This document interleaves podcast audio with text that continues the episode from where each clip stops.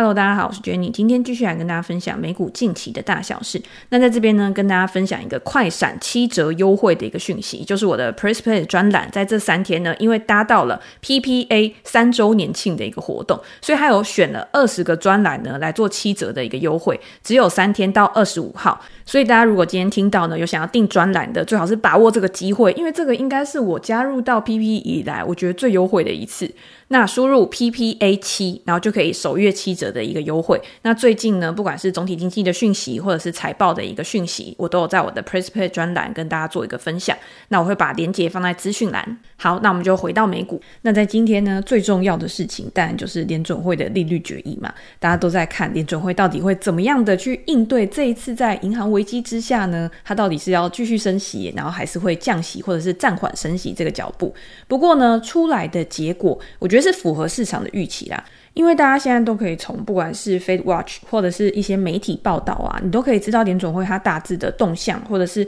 机构的预期，然后去预判说大概会有什么样的一个结果，所以我觉得升息一码这个东西，它其实不是很令人意外的。那我们在 IG 啊，或者是在 Facebook 的 Post 也有跟大家分享，最重要的是联准会他们对于未来的一个指引。在这一次呢，因为有点阵图的关系嘛，所以你可以知道这些联准会的官员他们对于未来是不是有比较可以去放缓、比较不那么紧缩的一个态度。不过点阵图出来的结果呢，我觉得反而是有一点点出乎意料的，因为基本上跟十二月那一次。呢是没有太大的一个变化的。大家想要了解点阵图的话，可以到我的 IG，我有一篇贴文，就是在跟大家分享说点阵图到底是什么。它不是在每一次的联准会利率决议的时候都会有的，因为一年呢是有八次的联准会利率决议的嘛。然后在这一年的八次里面呢，只有四次就是在三月、六月、九月跟十二月的会后会有点阵图的一个发布。那在这个点阵图里面呢，你就可以知道这些联准会官员他们对于利率未来的一个预期，今年的利率。明年的未来三年，这个联准会它的一个政策的方向，你都可以比较好去做评估。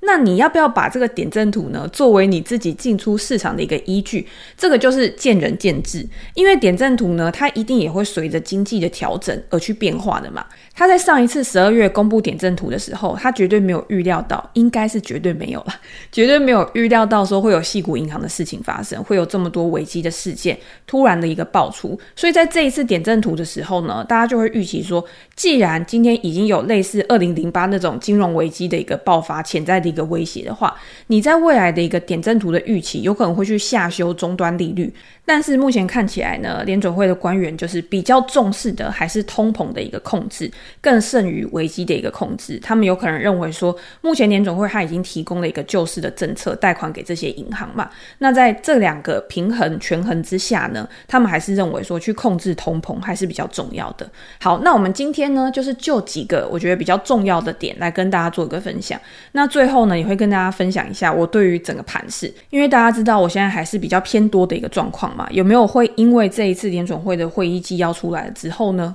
态度会有比较大幅的转折或者是改变，然后去清空我手上的一个部位？好，那基本上这一次联准会它利率决议的一个主轴呢，我觉得它就是在赌，它就是在赌说这一次的银行危机呢是可以得到控制的。这一次呢就是升息一码嘛，那所有投票的委员呢都同意说这一次要加息。那新的预测呢，也就是点阵图上面也预测说。未来呢，利率会升到至少五点一个 percent 以上，但是呢，他们对于未来持续升息的这个步调，他们其实是有一点点改变的。在声明里面呢，他们就是把持续加息的这个字呢给改掉了嘛，改成就是适当的额外的一些紧缩的一个政策，所以这个也会让市场觉得说，哦，看起来是比较乐观、比较正向的一些词汇。那鲍瑞也有提到。他说呢，在之前银行危机开始加剧的时候呢，他们这些官员也有考虑说，那是不是不要加息？但是呢，在权衡了之后呢，他们还是认为说，这一次还是要升息一码，因为还是通膨比较高嘛，或者是在就业市场也都还是在一个比较强劲、比较紧绷的一个水准之下呢，他们认为去控制通膨还是比较重要的。而且呢，在银行危机之后呢，会发生一件事情，这个是我们在上一集的 podcast 里面有跟大家讲的，银行他们在面对这个危机之后，一些中小型的银行、大型银行，它本来监管就已经很紧了嘛。那今天中小型的银行呢，它去面对到他的贷款户的时候，他有可能会去调高他们贷款出去的这个标准。比如说，我今天一个条件比较不好的人，我就有可能比较难去贷到额外的资金跟贷款。那在这样子的一个情况之下呢，也会去影响到未来的一个消费啊、投资啊，就是整个经济体的一个状况。他认为说，这个也是会去压抑未来的一个经济的一个指标。它其实是有一点等同于紧缩的这个效果，可是呢，你整篇看下来的话，你会觉得鲍威尔他虽然说还是带鹰，但是也是偏一点点柔软，或者是比较有弹性，因为他会认为说未来还是有很多不确定性。所以就像我们刚刚一开始讲的，今天你不管是在总体经济的一个状况，或者是在商业企业的一个变化当中，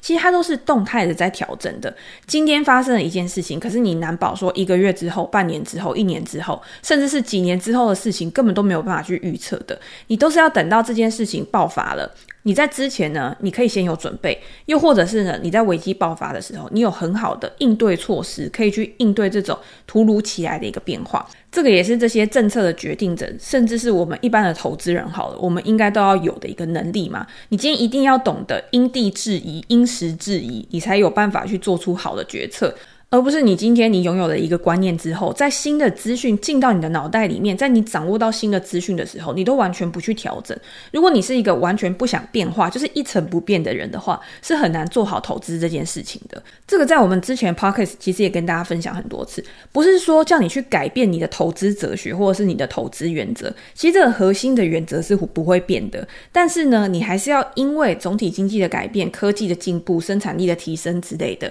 你同一套标准跟原则，在不同的时代背景之下，你还是可以挑到好的公司、好的标的去投资的嘛。但是终极不变的原则就是，你要以一个好的价格，你要有一个好的成本，你才有办法去买到这些资产之后，可以为你带来超额的报酬，也就是所谓的安全边际。我觉得是很重要的。好，我们回到就是联准会这个地方。那既然看起来联准会是有一点点态度软化的一个态度，而且呢，昨天一开始的时候看起来大盘呢也确实是没有太大的一个反应。我觉得跟之前啊利率决议之后，那个时候指数的行情都刷的非常大。我觉得昨天反而是我自己会觉得比较缓和，所以我那时候看一看之后呢，我就想说好，那我就回去睡觉。结果起来呢，发现股市大跌嘛，那大家当然就会去找原因啊，去追究说到底罪魁祸首是谁。然后呢，这次的罪魁祸首呢，就是叶伦奶奶。那为什么会说是叶伦奶奶？因为昨天除了利率决议之外呢，叶伦也去听证会嘛。那他在听证会里面呢，大家当然就会问他说：“你要怎么样去应对目前的一个金融危机嘛？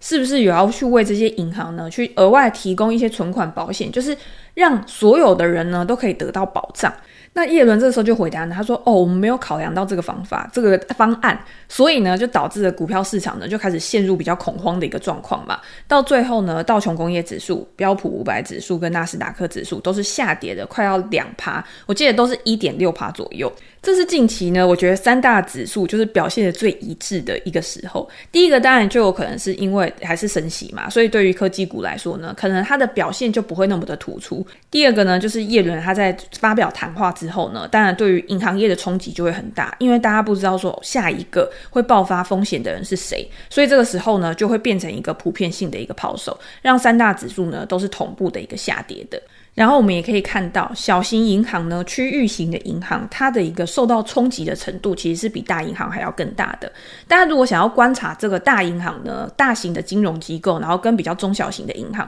可以从两个 ETF 去看。比较大型的金融机构，或者是投行啊，或者是我们比较熟悉的这些金融股，它可以用 XLF 这一档 ETF 去做一个观察。那比较区域型的银行呢，可以用 KRE 这个 ETF 去做一个观察。那两个之间呢，你就可以去。比较说谁比较强势，像之前有一阵子，其实中小型的银行啊，在升息循环，然后那个时候经济还没有太大的问题的时候，它的表现是优于大型银行的，或者是那些投行。因为我们之前有讲过嘛，在上一季的财报公布的时候，像富国啊、美国银行啊，它这些贷款的一个收入、利息收入比较多的，它受惠于利息的一个上升嘛，所以它的表现就比那些投行还要好。那区域型银行呢，因为他们的业务也是比较集中型这种存放贷的一个业务，所以呢，他们那个时候的表现也是比较强势的。但是后来呢，就是爆发风险，而且我们之前在讲银行股的时候呢，也有讲到，当利息刚开始升的时候，你会觉得这个存贷的利差加大了，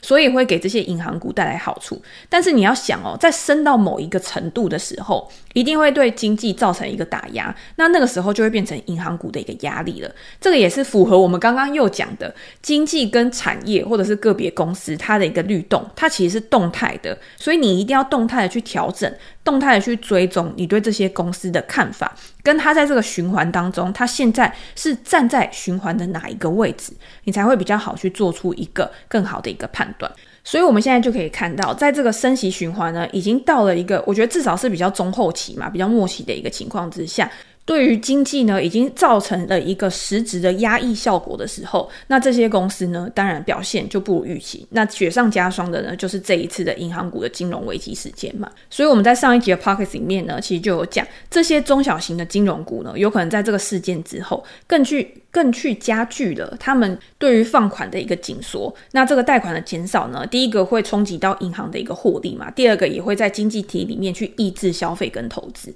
那目前呢，如果今天天还要再恶化的话，我们现在是假设一个情况啊，因为大家知道演变成一个连环性的金融危机，到最后呢，最重要的是有没有违约的事件发生。今天呢，是还没有发生那种非常大幅度的，像家庭的贷款违约啊，企业的贷款违约，如果有的话。就有可能会加剧这个银行它的一个压力，也会更加剧联总会他们在未来政策拟定上面的一个不确定性。我觉得现在他们就是在赌，就像我们一开始讲的一样，我觉得他们就是赌说说现在这个危机可以得到控制，然后也不会演变成大规模的一个违约的风险，然后又可以在这个情况之下呢，让经济可以回到正常的一个运作的一个轨道。天底下真的有这么好的事情吗？就让我们继续看下去。好，那他们为什么之所以呢会有这样子的一个言论，就是认为说现在呢就还是维持一个紧缩的一个政策，然后又维持经济的一个成长，是因为在这一次的经济预测当中呢，他们也有对于经济成长、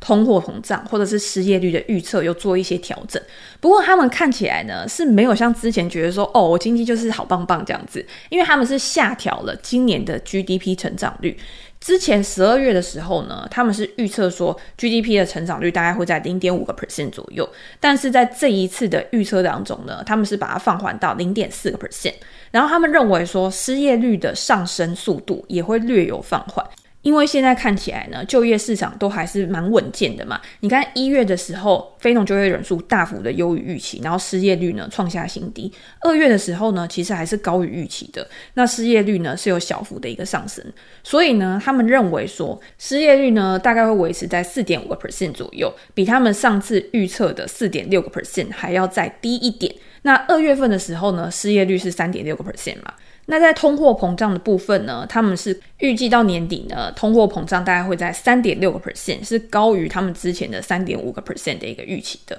所以整体看下来呢，也不难去推想说，为什么他们这一次还是会升息，甚至是他们的口风感觉都还是蛮紧的原因，就是因为他们怕说他们的预测再度的失准，先做这样子的一个打算，然后放缓他们的一个态度跟他们的一个步调，到最后呢，如果真的如他们的预期，甚至是高于预期的这个危机解除，然后通胀的下滑速度比他们预想还要快的话，他们再去调整他们自己的一个步调就好了。所以这个也是我认为说，很多的投资人啊，你不一定要亦步亦趋的跟着联准会，你还是要有一套自己的进出场原则。我觉得对于这种现在这种很动荡，然后不确定性很高的一个市场，这样的策略反而真的也是比较好的。像我们常常在看电话会议的时候啊，我们都会去问管理层说：“诶，你今天呢，你要怎么样在成长跟稳健之中去拿捏一个平衡？”其实。你放大到整个国家，联准会其实也在做这件事情。你要怎么样在成长跟稳健之中去抓到一个平衡？今天联准会去升息，它就是在抑制成长，可是它希望整个经济体可以是可以维持在一个比较平衡的一个状况的嘛。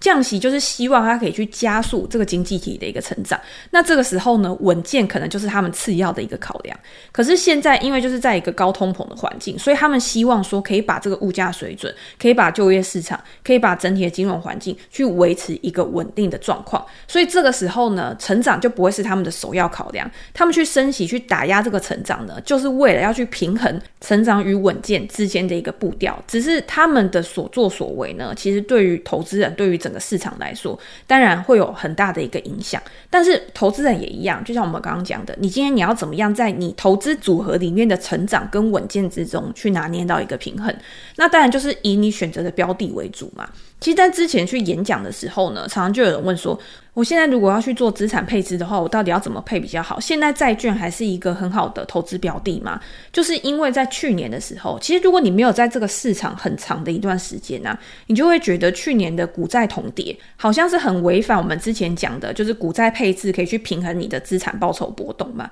但是大家要知道，就是因为我们已经很久没有历经过一个高通膨的环境了，所以在升息、在高通膨的一个情况之下呢，债券的价格本来都也会被压抑，也会是比较弱势。的，这个时候呢，其实大家应该要高兴才是，因为债券它本身呢，其实本来就是一种防御型的资产嘛，尤其是美国公债，基本上大家就认为说它是一个无风险的资产。那无风险的资产呢，最重要的当然就是我希望在持有这个标的的时候，它是可以为我带来的是一种防御，甚至是在风险波动的时候呢，它是有跟股票有一个负相关，可以去做 cover 的一个动作。那在今年呢，如果大家看到危机事件发生的时候，你就可以看到这种避险资产它的表现其实就是比较好的。所以我自己是很认同，就是去年其实到年底的时候，就有很多人、很多的机构，他们就会发一些报告，他们就认为说，其实现在去做股债配置呢，是一个很 OK 的一个策略，是因为他们认为说，这种极端行情它是不会一直持续下去的。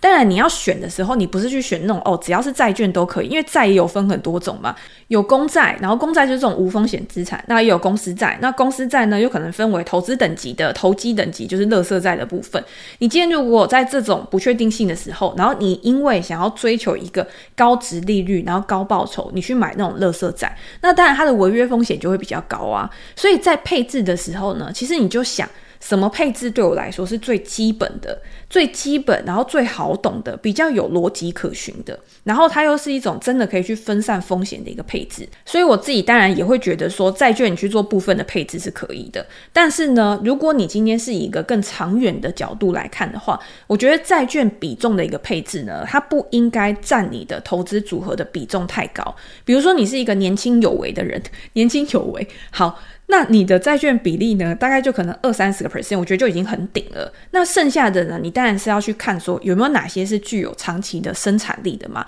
那股票市场它就是聚集了这些具有生产力的公司，然后综合在一起。所以我自己会认为说，以长期来说，股票市场可以为我带来的额外报酬，平均长期的报酬还是比较高的。那今天你就可以去选啊。那 S&P 五百指数不用讲了嘛，就是进可攻，退可守。最适合的一个投资标的嘛。那如果今天你想要去做个股或者是 ETF 的投资的话，那 ETF 也有分很多种啊。今天你是想要做产业的，还是那种主题型的？那它又会有不一样的风险等级。我觉得在这个时间点呢，如果你害怕说哦，我今天想要去做一些有成长性的个股，但是我又怕我的资金呢过于集中在这些成长的个股上面。我自己有的时候会用一种方式，就譬如说，假设我今天想买特斯拉好了，但是我又会觉得说，诶，我如果今天资金过度的集中在特斯拉这张股票上面的话，我觉得有可能会风险有点高。我觉得特斯拉不是一个很好的例子，是因为它在 S M P 五百指数里面，在纳斯达克指数里面权重都很高。如果你今天用特斯拉的话，那你有可能去收到一些 ETF，那等于就是你重复性太高，你没有真的很分散。但是这些呢，比较适合就是我就是想要买很多特斯拉的人。好，反正我们就是用特斯拉来举例的。那这个时候呢，假设我很喜欢这家公司，我就会用 ETF 的反查功能。这 ETF 的反查功能呢，像在 ETF.com。或者是在财经 M 平方，其实都可以使用这个功能。我 key 入这个公司的名称之后呢，它就会告诉我说有哪一些 ETF 是涵盖这一家公司的，然后它的权重是多少，那我就可以知道啦。那今天涵盖它这家公司的 ETF，它可能就是某一个主题型、某一个趋势型的。然后我再从这个主题型、趋势型的 ETF 里面呢，去找到前十大持股。那这前十大持股呢，可能他们刚好都是在同一个产业，那他们之间的互相联动性就很高。那这个时候，我有可能就会想要去布局这个 ETF。或者是从这里面呢去找到一些其他的投资机会。这个就是在研究美股的时候很好玩的一个地方。你可以从一家公司，然后慢慢的把触角延伸到其他的公司上面，甚至是有一些上下游的供应链啊，其实都可以用这样的方法去找到可能现在被低估的标的，或者是在呃所有的公司都在涨的时候呢，那有一些公司它可能还比较沉寂，市场还没有遇到它的时候，那这个时候也是一个很好的研究机会嘛。好，那最后呢，就来总结一下，就是刚刚我们讲了联准会这一次在利率决议的时候呢，比较主要的，我认为比较重要的几个重点分享了之后呢，我最后来跟大家分享，就是我现在对这个行情呢，到底是怎么看，或者是我自己会不会去大幅的去减少我现在手上的一个部位。那我自己早上呢，其实看了一下，我觉得就基本面或者是以形态面来讲，因为我觉得两个之间一定是要相辅相成的。那在联总会公布了它的一个利率决议之后呢，我觉得是没有太大的一个意外，那造成股票下跌的呢，当然就是叶伦对于这个金融业，也就是从过去这两个礼拜。一直都在影响市场的这个因素呢，其实还没有完全的一个消除。如果扣掉这个因素呢，我觉得所有的一个状况其实是有在被整个市场掌握或者是定价中的。所以我现在目前呢，我对于短期，我觉得一定会有波动，一定会有震荡，这个是没错。但是呢，我自己还是不会很积极的去减持我手上的一个部位。比如说我之前买了很多的 TQQQ 嘛，到上个礼拜其实我都还有加嘛，因为有专栏的读者呢，有时候会跟我分享他们的一个操作嘛，那那个时候我也会跟他们讲说，诶，那我在某一个地方呢，或者是我在某一个时间点，其实我也有去做这样子，所以这些短线部位呢，到目前为止都还有双位数以上的一个获利嘛，我就不会很积极，就是说好，我现在就是把它全部清掉，但是一定要有一个停损机制，譬如说，假设你今天做了一个短线部位好了，那这些短线部位你就没有办法跟你的长线部位去用一样的一个策略。据。今天呢，要么就是设在损益良品。如果你今天你的获利还没有拉开的话，我觉得可以设下档五到十个 percent 以内。但是如果你的获利已经拉开了，那你就可以设到损益良品，甚至是你的获利有在更高的时候，其实你就可以移动停利上去。然后我自己的习惯呢是，就算我要卖的时候，我也不会一次全卖，因为你不可能全部都卖在最高点。每个人在卖的时候，你永远都不会知道那个是最高点，还是它之后会反转，还是它之后再往上。所以我自己的应对方法呢，就是我不要一次全卖嘛。我都会分成几次来卖，就是看我部位的一个大小。如果是小的部位的话，可能就两到三次，然后把它卖完；如果是比较大的部位的话，可能就看是不是把次数把它变增加，还是会留一点母单在那边，然后让我可以去关注这个这个标的后续的一个发展。这个都是很弹性的，就是大家不要觉得说我一定就是在某一个点我就要全部出清，因为有时候出清反转下来了，然后你就会觉得说，哎，我真的好聪明哦，我把这些都卖掉。可是有的时候出清它后来飙上去，你就会很后悔。那我为了这种避免。免后悔的事情发生呢，后来养成的习惯就是不要一次买，也不要一次卖。分批，你顶多就是少赚一点，但是你不会因为这样子，然后很懊悔说哦，后面的行情都没做到。还有之前一些半导体股，那时候在比较低点的时候也有布局嘛。那这个在我的 Prespay 专栏呢，其实也都有跟大家分享。我觉得哪一些半导体类股呢，它是比较合理的价格，可能不是说哦非常被低估，但是以他们过去的一个历史记录一个区间来看呢，我觉得是一个合理的价格可以去布局的。这些呢，我都会跟大家做一个分享。我今年呢，确实是都比较偏重在科技股的一个布局上面。当然，我之前有跟大家分享嘛，我可能在稳健成长股啊，或者是一些债券的部分，其实也有做布局，但是它不是我今年的一个主力，也是提供给大家做一个参考啦。老实说，我也不知道未来会怎么样，有可能诶，会不会在利率决议之后呢，股市就开始个崩盘啊、破底啊，或什么之类的。但是我至少可以知道，我可以掌控的东西有哪一些。就是作为一个投资人，我觉得最重要的是，你要知道你可以控制的东西。是什么？你可以控制的只有你手上的部位，你可以控制你可以亏多少钱，你可以控制你这一笔的资金规模，你要放多大。但是你没有办法控制的是外在的很多环境的因素、总体经济的因素、各个企业的一个状况什么的。那我觉得最近比较有趣的，当然还有 NVIDIA 的 GTC 大会，或者是 Adobe 它有公布了他们新的 AI 的一个政策。这个在之后我们的 Podcast 呢可以再过来聊，或者是大家如果想要赶快知道的话，也可以到我的 Precipitate 专栏，那我也会跟大家做一个分享。那今天呢就先跟大。大家分享到这边，如果大家有任何想要了解的主题，或者是想要问的问题的话，也欢迎留言给我评价。我们在之后的 podcast 可以再拿出来做讨论。那今天就先这样了，拜拜。